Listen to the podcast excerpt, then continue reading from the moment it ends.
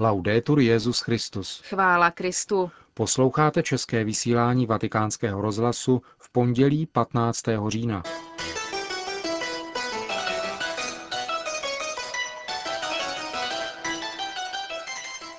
Benedikt XVI. se setkal s biskupy z Konga. Předseda papežské rady Cor Unum arcibiskup Cordes zahájil návštěvu Ruska. Rozhovor s novým předsedou Papežské rady pro kulturu, monsignorem Ravázim. To jsou hlavní témata našeho dnešního pořadu. Hezký poslech vám přejí Markéta Šindelářová a Milan Glázer.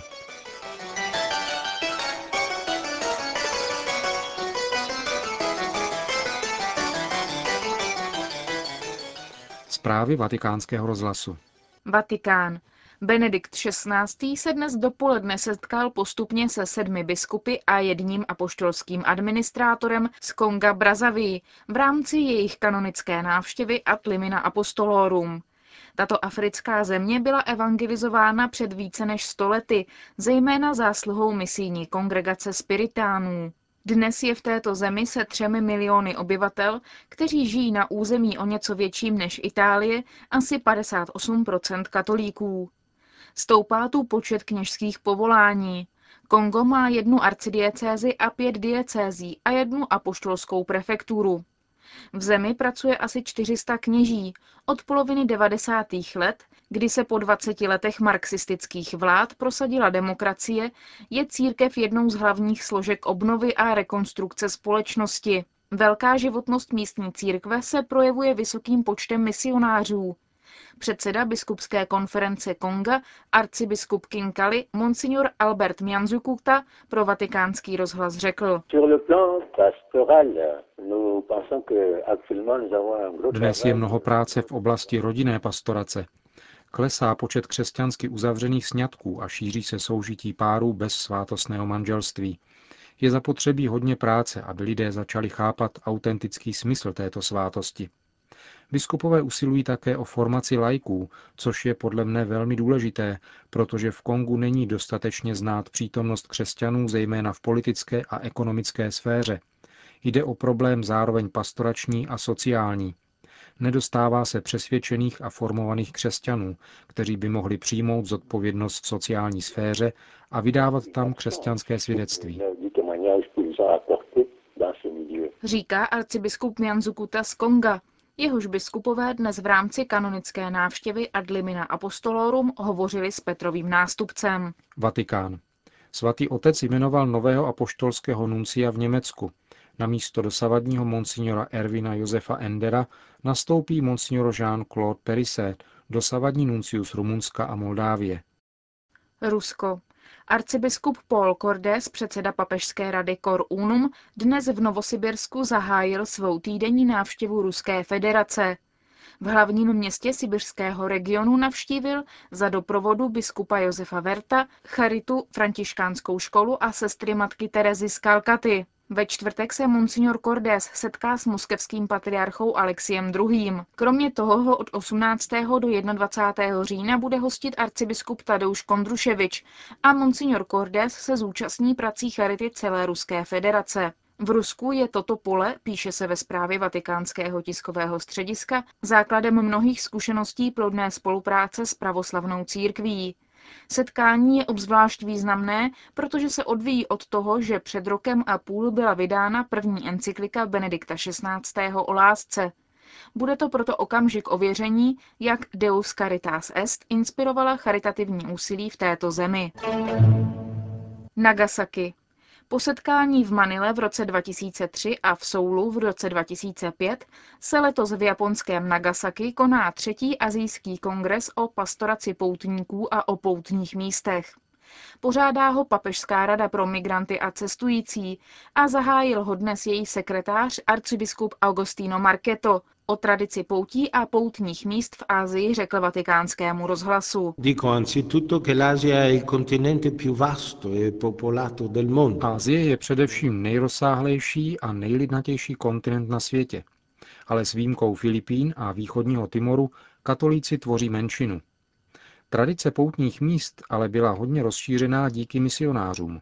Připomeňme Františka Ksaverského. Jeho apoštolská hodlivost ho přivedla do Indie, do Goa, kde je pohřben. Tam chodí na pouť každoročně spousty věřících. V Bombeji je poutní místo naší paní dobré pomoci. V Číně, kde svatý František Saverský zemřel, byl postaven kostel, který je cílem mnoha poutníků. Připomeňme také kruté pronásledování křesťanů v Japonsku a ukřižování 26 z nich v Nagasaki. Náš kongres se koná právě nedaleko sanktuária 26 mučedníků, které je také cílem poutníků. Pokud pomyslíme na Větnam, vidíme Lavang, národní poutní místo. Jinak v Ázii si připomínáme počátek evangelizace a díla svatého Tomáše Apoštola. A nejnovější poutní místo je věnováno matce Tereze z Kalkaty. Mezi nejslavnější azijská poutní místa patří také Vajlankany, tam kromě katolíků konají poutě také hindové a muslimové. Poutníci konající pokání často ujdou pěšky 400 až 500 kilometrů. Hlavní cíl kongresu je setkání a seznámení se těch, kdo organizují pouti a rektorů poutních míst katolické rodiny v Ázii, aby si sdělili své zkušenosti a vzájemně se podpořili. A pak také je tu prvek permanentní formace – Tři dny jsou také přínosné díky příspěvku tří teologů a budou příležitostí k duchovnímu obohacení, studiemi, reflexemi a modlitbami v kontextu vždy nutného ekumenického, mezináboženského a mezikulturního dialogu. E Říká o třetím azijském kongresu o pastoraci poutníků a poutních místech arcibiskup Agostino Marketo. Praha. Církevní komise se s komisí vládní zatím nesešla, jednali s ní však odborníci zastupující církev a společně dospěli ke konsenzu v základních otázkách řešení problému majetkového vyrovnání s církvemi a budoucího financování církví, uvedl předseda České biskupské konference arcibiskup Jan Graubner. Reagoval tak na slova ministra kultury Václava Jehličky, který ve včerejším pořadu otázky Václava Moravce na prvním programu České televize hovořil o konkrétní podobě majetkového vyrovnání státu s církvemi a náboženskými společnostmi, na které se podle něj dohodla vládní a církevní komise. Podle ministra stát vyplatí církvím za zabavený majetek 83 miliard korun a tato částka bude postupně splácena po dobu 60 až 70 let. Řeholním řádům a kongregacím bude umožněna naturální restituce majetku, u církví a náboženských společností bude stát postupovat cestou paušální finanční náhrady, jež bude zahrnovat odškodnění za majetek, který nelze vydat. Návrh zákona je nyní v připomínkovém řízení, dodal ministr Jehlička. Řízení by mělo proběhnout do konce října a v prosinci bude návrh předložen vládě. Zatím jsme neobdrželi ani vládní materiál, který byl rozeslán některým poslancům, jak řekl pan ministr v nedělním televizním pořadu. Těšíme se, že budeme pozváni k jednání, jak bylo přislíbeno, a doufáme, že nebudeme jen připomínkovým místem. Uvedl dnes ke slovu ministra Jehličky arcibiskup Jan Graubner. Konec zpráv. Monsignor Gianfranco Ravázi, jež nedávno přijal z rukou Benedikta XVI. biskupské svěcení, se dnes ujal úřadu předsedy Papežské rady pro kulturu a zároveň papežských komisí pro památkovou péči a sakrální archeologii. 65-letý arcibiskup Ravázy, dřívější dlouholetý prefekt proslulé Ambroziánské knihovny v Miláně, je svým odborným zaměřením biblista, který je v Itálii dlouhodobě častým hostem mnoha televizních programů. Do funkce byl jmenován 3. září tohoto roku a přebírá úřad po kardinálu Paulu Pupárdovi. V rozhovoru pro vatikánský rozhlas sdělil nově jmenovaný předseda této papežské rady své první dojmy. Zajisté je prvním dojmem pohnutí, protože se jedná o činnost, která se přede mnou otevírá zcela nečekaně. Má práce se sice týkala kultury, ale v měřítku mnohem omezenějším.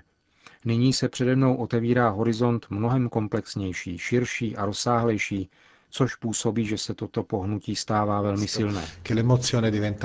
Čemu se budete v nové funkci věnovat nejprve? Především bych řekl, že první velká kapitola nebude navenek vůbec zjevná. Budu se totiž muset nejprve dlouho, při nejmenším rok, seznamovat se vším tím, co patří do působnosti Papežské rady pro kulturu a obou papežských komisí, Toto seznámení je nezbytné, protože přicházím zvenčí a vůbec tedy mechanismy a postupy, které se váží k tak složité situaci, neznám. Je to také úkon pokory ve vztahu k těm, kteří zde pracují a vytvářejí zdejší strukturu a projekty. Una struttura dei progetti. Základním aspektem vašeho nového poslání je především dialog mezi vírou a kulturou. Jak se na tento vztah díváte? Eh, dobbiamo dire che Je prima třeba di především říci, že tradiční vztah mezi vírou a kulturou má velkolepou minulost. Dějiny křesťanství to dosvědčují. Doznal však také chvíle velkých konfrontací. Stačí pomyslet na to, co se dělo v 19. a 20. století, když se velké kulturní systémy postavily do pozice alternativy či přímo odporu ke světu církve a světu křesťanské kultury. Pomysleme například na dva známé modely. Z jedné strany marxismus a z druhé idealismus 19. století, které se střetly na velmi vysoké úrovni. Nyní se bohužel objevuje nový rys, který vyvolává bezradnost a znemožňuje dialog se soudobou kulturou, která se neustále vyvíjí.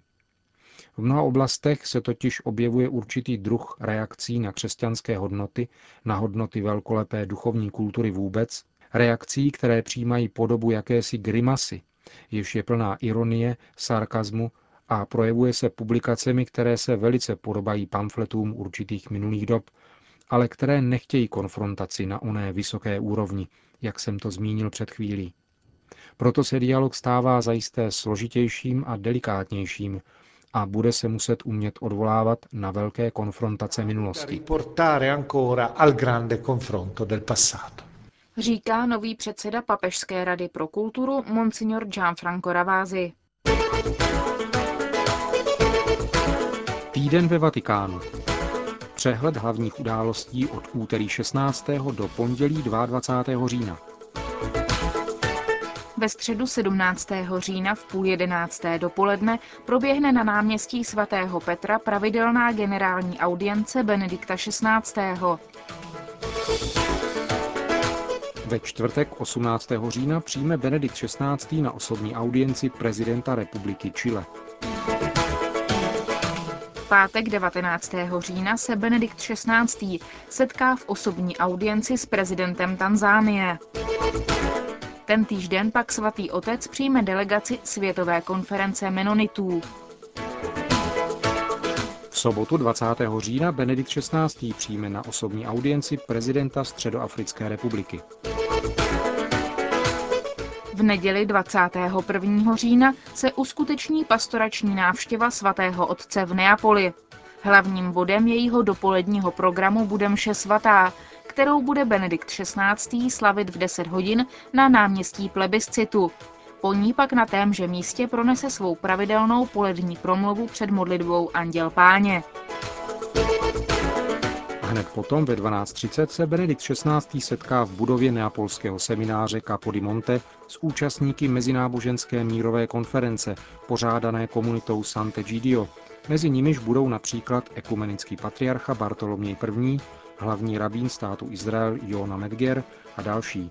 Přítomen bude rovněž italský prezident Giorgio Napolitano.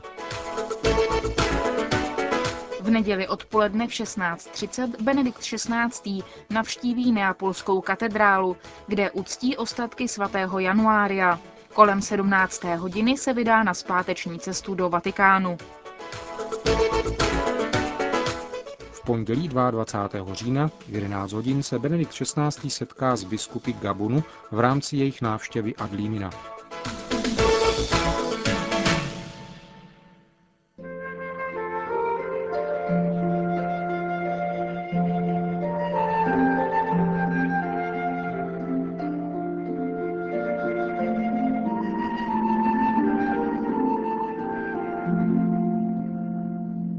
Končíme české vysílání vatikánského rozhlasu. Chvála Kristu.